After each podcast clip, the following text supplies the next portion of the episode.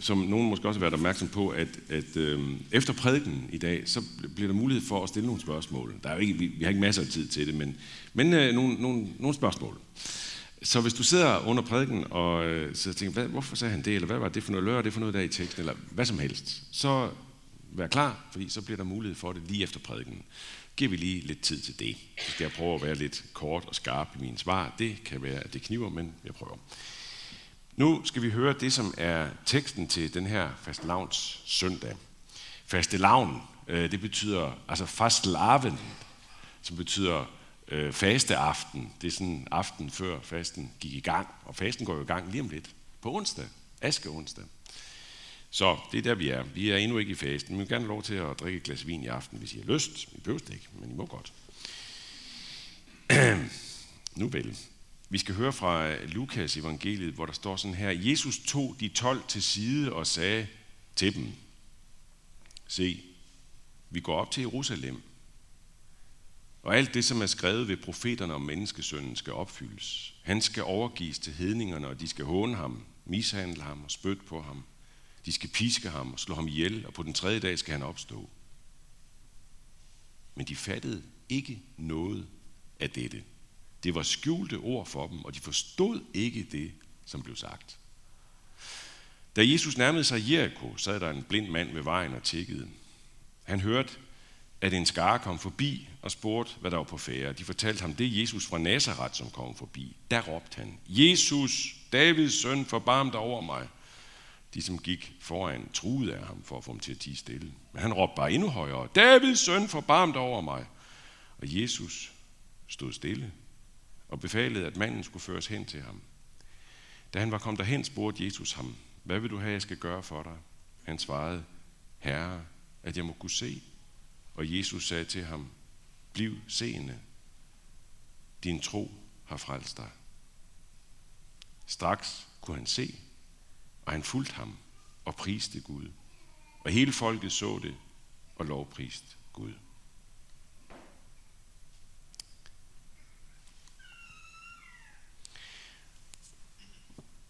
Jesus kunne jo sådan set godt være blevet øh, i Jericho. Ikke?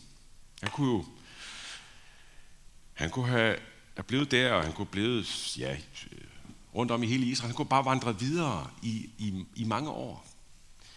Helbredt blinde tigger og helbredt alle mulige andre, som han gjorde. Talt til mennesker, som han gjorde, gjort indtryk på folk. Det kunne han have fortsat med. Han havde ikke behøvet at gå til Jerusalem. Se, vi går op til Jerusalem. Han havde ikke behøvet det. Og, og, og havde det ikke været lettere for os, hvis han havde valgt det, så ville vi have haft den Jesus, som til enhver tid ville have passet til folks behov.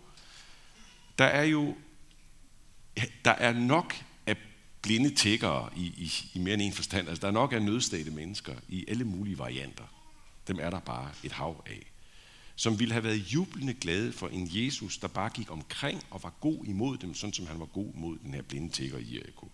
Alt det der med, med Jerusalem, det der med lidelse, med kors, med død, med, med, med offer, offer for synd, som, som det jo handler om. Ikke? Det er jo ikke det, folk spørger efter. Det er det ikke. Jeg ved ikke, jeg spørger jeres venner ude omkring, spørger de efter det? Øhm, folk spørger efter kærlighed. Det gør folk.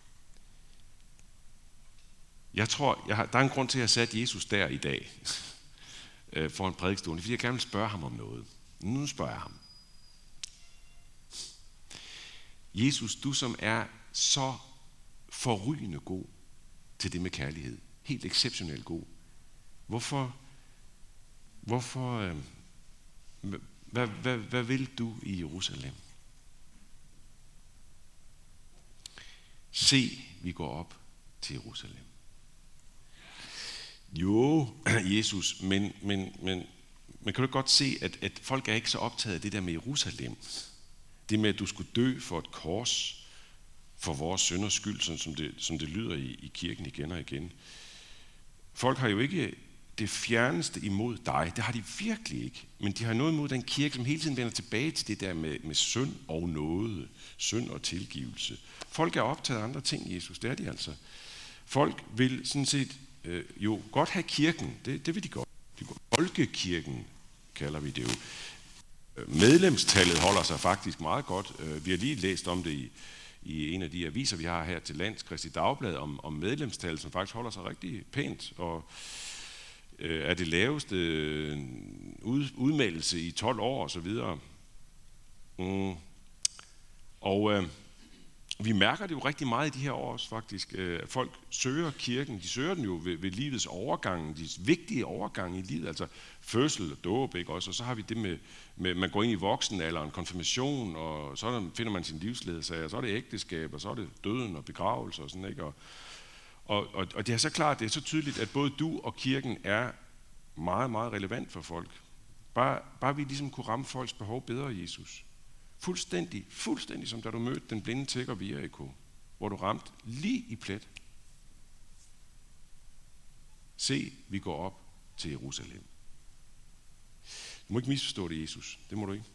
Vi er jo nogen, som rigtig godt forstår det her med Jerusalem. Vi er, vi er en del herinde, som, som godt ved, hvad det går ud på. Men vi kan ligesom ikke fange folk med det. Du ved, det med, med synd, syndsbekendelse, omvendelse, tro og discipleskab osv. Det går ikke rigtig ind hos folk. Men de vil jo alligevel på en eller anden måde godt være kristne. Det, det.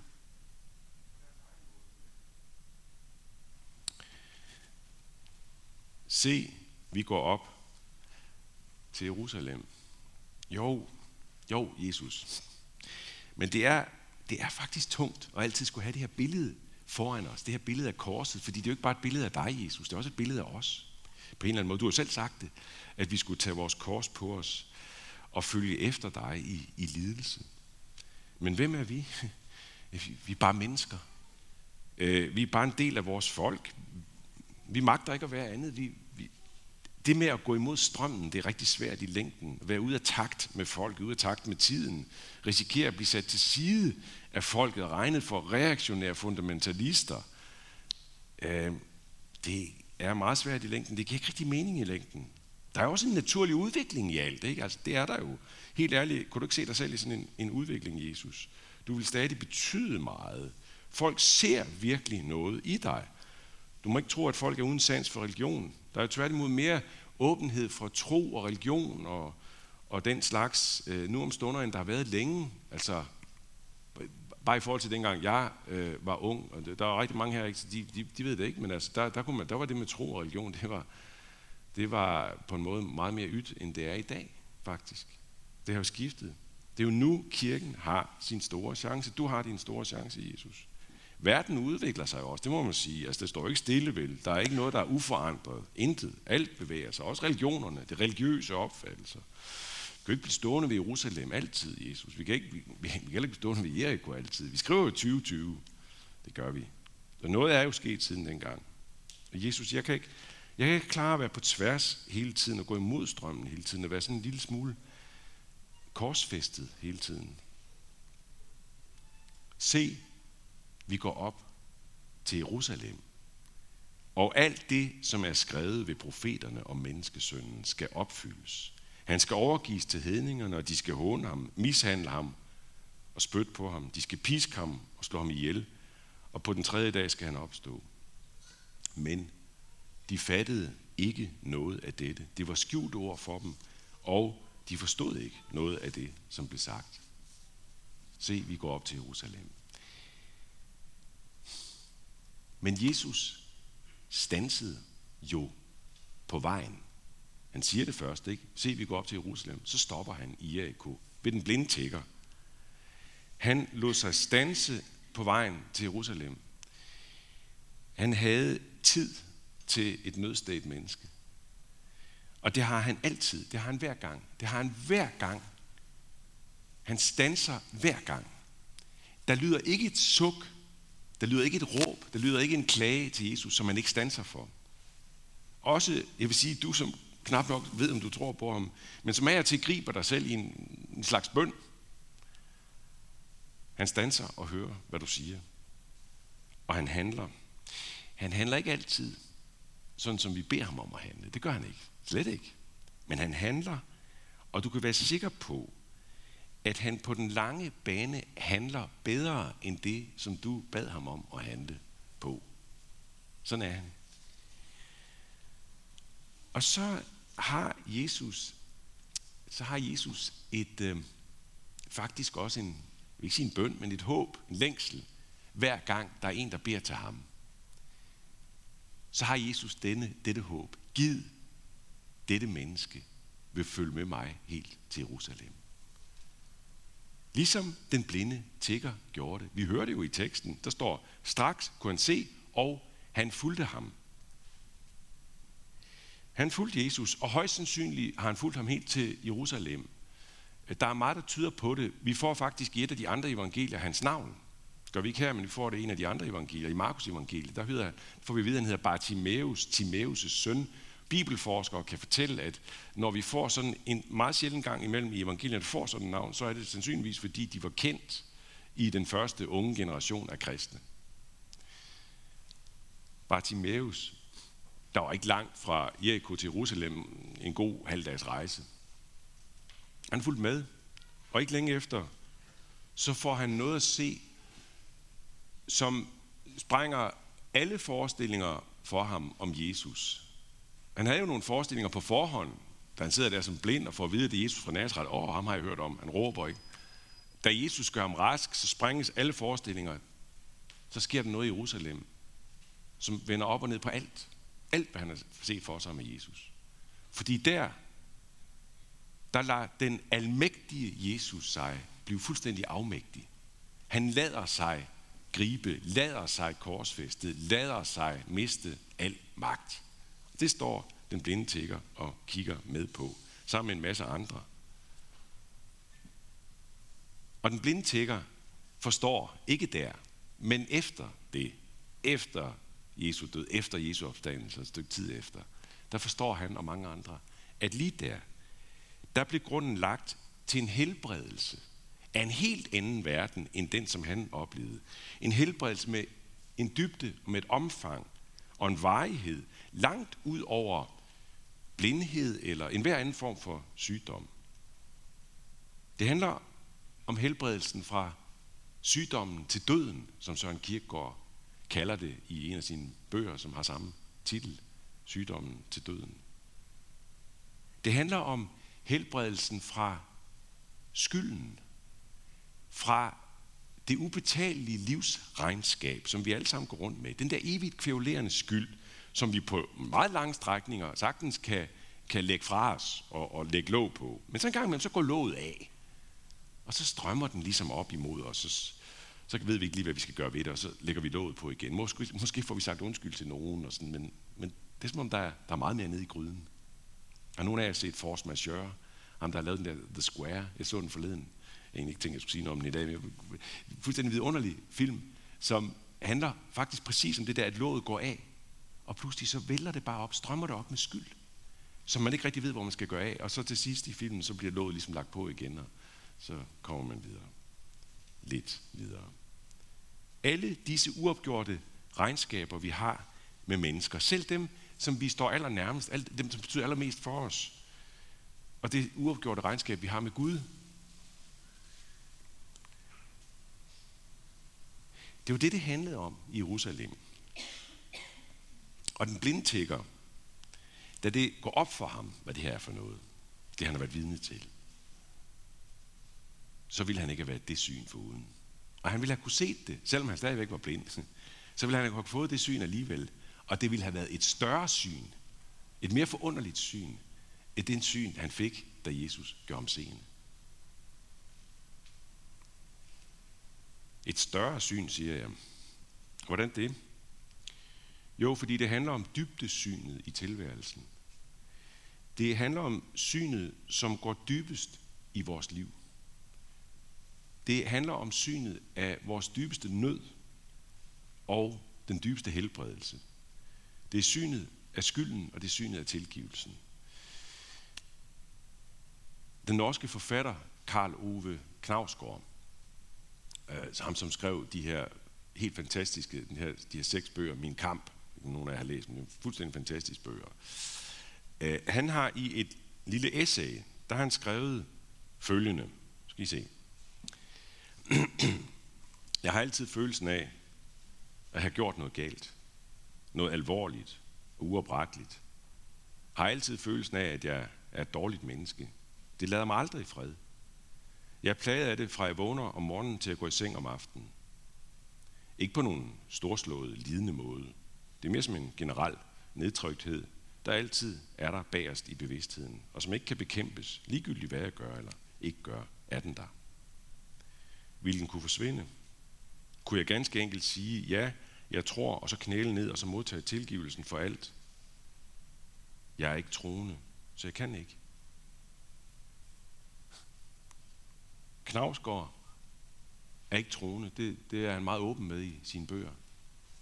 Men både her og i øvrigt i hans bøger, så må man sige, at han forstår i den grad essensen af det at være kristen. Essensen, nemlig dette at blive mødt af det, som vi har allermest brug for først og sidst. Tilgivelsen. Tilgivelsen for alt. For alt. Også alt det, vi lægger låg på, fordi vi, vi ikke ved, hvad, vi, hvad skal vi gøre med det. Alt det, vi ikke får sagt undskyld for. Knavsgaard, han, han siger, jeg, jeg, jeg, kan ikke, jeg kan ikke knæle ned mod, jeg tror ikke. Du kan, du kan gøre det i dag. Du kan knæle, helt, helt bogstaveligt, kan du knæle ned i dag herop på de her skranker. Og, eller skamler hedder de vel. Øh, og knæle ned på dem kan du gøre, når vi skal have nadver. Og så kan du modtage tilgivelsen. Fordi det vi modtager der, ja det er jo det, som Jesus siger, det, det er jo det, vi hver gang fejrer nadveren i lyset af. Øh, nemlig de ord, Jesus siger, øh, som han jo sagde til sine disciple, lige inden korsfæstelsen, skal torsdag aften ved det sidste måltid. Så siger han, dette bærer, bærer han vin rundt, ikke?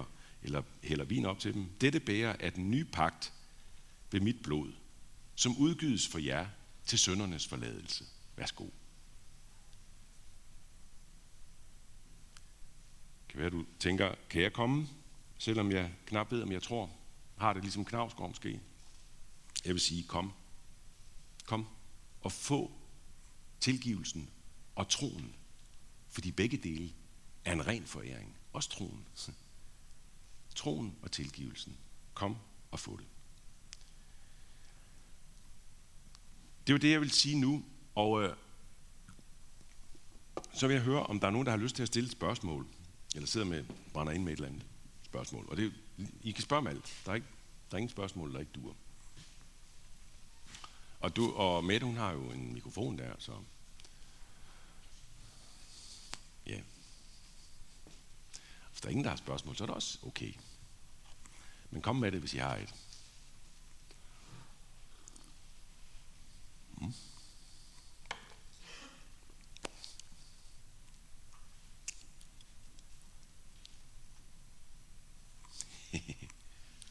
Nå, det kan man bare sige.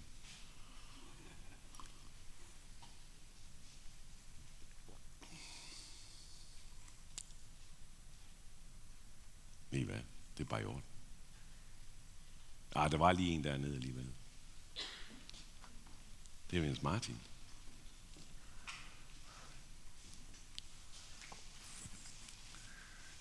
Jamen, øh, jeg vågede modet, Henrik. Mm. Øhm, hvordan finder jeg så ud af, om min tro er stor nok og stærk nok? Hvis jeg siger, jamen ja, jeg har den. Mm. Men hvordan tør jeg tro på, at den er stor nok og stærk nok til at bære det? Det mener, jeg tror, hjælp min vantro. Ja, nemlig. Det er sådan set næsten svaret, du giver selv der. Jeg tror, hjælp min vantro. Du citerer en fra det nye testamente, som siger det til Jesus. Jeg tror, hjælp min vantro. Som netop er lidt i den der vaklen der, i forhold til, kan Jesus må helbrede? Jeg tror, det er hans søn eller sådan noget, jeg kan lige huske med et eller andet, ikke? han beder om hjælp til. Øh, kan du, Jesus? Kan du ikke? Vil du? Vil du ikke? Øh, kan, tør jeg tro nok på det? Jeg tror, hjælp min vantro. Jeg tror, at øh, svaret faktisk er lige præcis i den sætning. Og hvor, hvornår kan man vide, om man har stor nok tro? Jeg, jeg, jeg tror ikke, at det handler om størrelsen af troen. Det gør det altså ikke. Til syvende og sidst handler det om Jesus. Det handler altid om Jesus.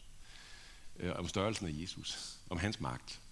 Og det vil sige, at vi i den måde, vi nærmer os Jesus på, så handler det ikke så meget om at ligesom betragte vores egen tro. Det, er jo, det som Karl Knavsgaard giver udtryk for, er jo ægte og, og, og, og ærligt og redeligt, kan man sige. Og, og fair nok faktisk. Og der kan også være folk her, ikke, også, som har det på, på samme måde, som siger, jeg er der ikke endnu, fair nok. Det er helt okay. Øh, men, men øh, og man kan, have, man kan jo have den, op, den følelse, at, øh, at, at jeg, jeg, jeg, jeg, jeg, jeg afviser det faktisk. Altså min, min hjerne, altså jeg, kan ikke, jeg kan ikke være der endnu. Altså Gud findes ikke for mig. Og sådan. Så, så er det der, man er. Så må man vente. Øh, men, men hvis man er der, hvor man spørger sig selv, er min tro stor nok? Altså hvis, det, hvis det er der, man er, så vil jeg sige, så, så træd frem med stor frimodighed til Jesus. Træd frem, knæl frem her ved, ved skamlerne der, og, og, og i det hele taget bed til Jesus. Er min tro nok stor nok til, at jeg kan bede til Jesus? Går, går det? Bed løs, vil jeg sige.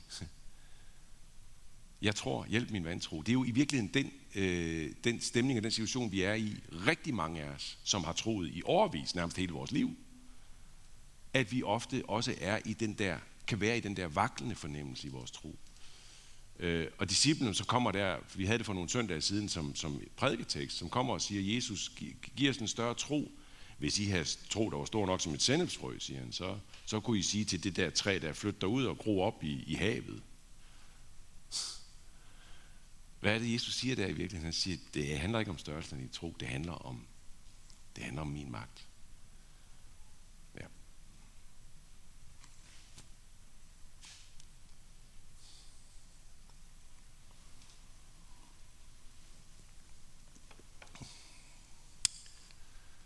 Ja.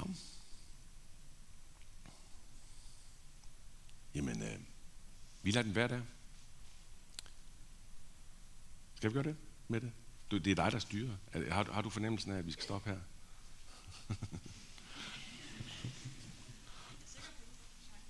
ja, ja. Godt. Ja, men der er en mere dernede. Jamen altså, vi tager en mere, så kom så.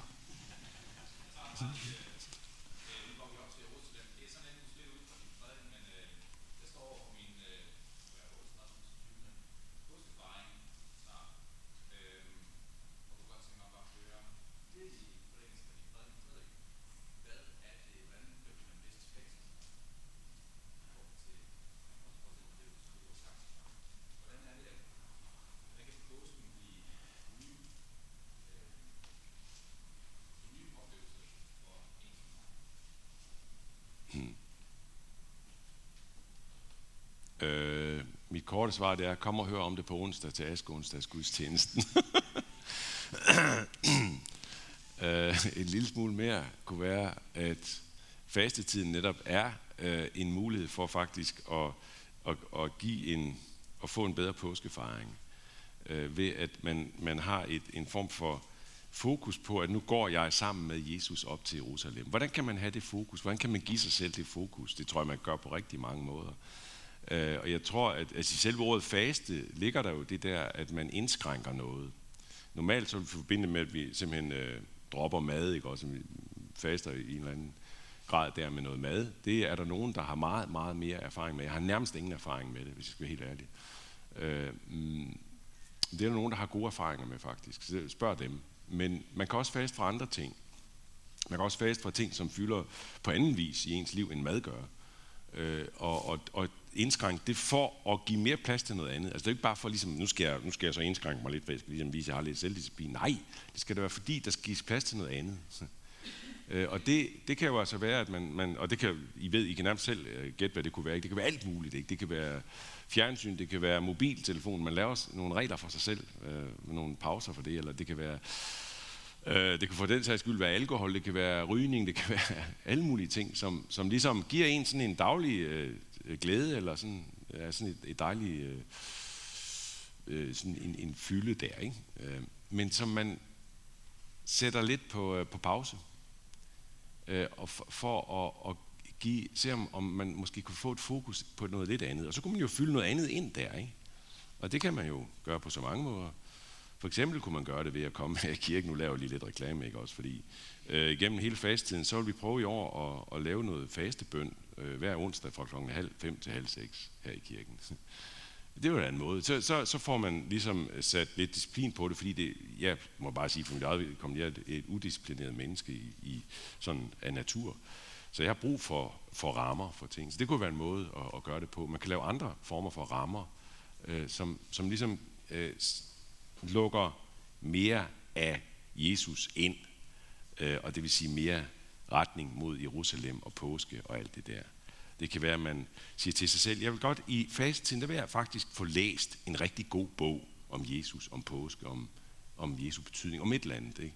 Man har en stående hjemme på hylden, som man længere tænkt, skulle man læse, eller man ved om en, eller man spørger nogen, hvad for en bog skal jeg læse i fasten? Og så gør man det. Ved siden af alt det andet, som man jo lader sig fylde med, og, og læser og underholder sig med. Og sådan. Øh, det kan også være. Der er så mange muligheder. Ja. Mm. Nu tror jeg, at de fem minutter er gået.